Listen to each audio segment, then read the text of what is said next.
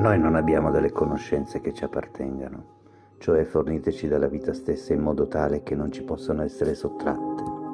Tutte le nostre conoscenze non sono altro che semplici informazioni e possono essere tanto utili quanto inutili.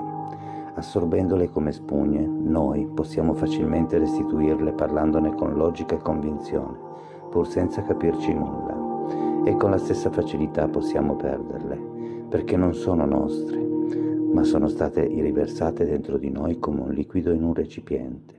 Noi non sappiamo nulla, non facciamo alcuna distinzione tra chi sa veramente ciò che dice e chi dice solo delle stupidaggini. Crediamo a qualunque cosa, senza discernimento. Non abbiamo nulla di nostro, tutto ciò che ci infiliamo in tasca non ci appartiene e dentro di noi non c'è niente. Voi aspirate alla conoscenza, ma ciò che avete avuto finora non è conoscenza, è solo una raccolta meccanica di informazioni. È una conoscenza che non è entrata a far parte di voi, ma è fuori di voi.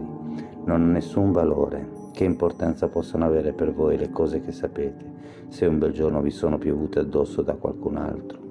È un sapere non creato da voi e quindi ha scarsissimo valore. Di Gurdjieff